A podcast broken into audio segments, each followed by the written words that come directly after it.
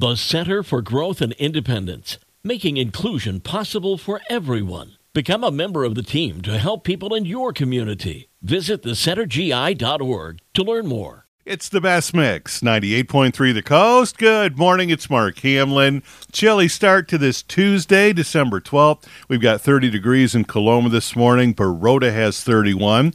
In Berrien Springs, it's 30. Going to be partly sunny today and a high near 40. Good looking forecast here all week.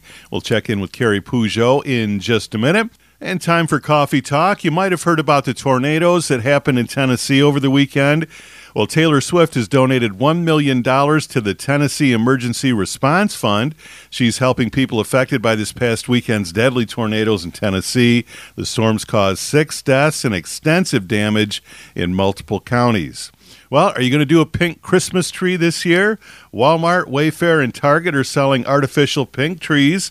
The trend is inspired by the Barbie movie and has been further popularized by Paris Hilton.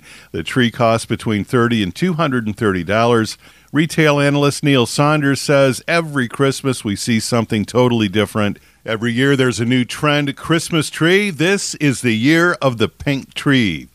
Do you shop at Macy's? You may see some changes coming soon. They have been sold for $5.8 billion to Arkhouse Management and Brigade Capital Management. Macy's has been struggling to compete with online retailers and has seen a decline in sales. And this may be a more entertaining way to watch the Super Bowl. SpongeBob SquarePants is set to call the Super Bowl for Nickelodeon. The network is going to target children with their broadcast.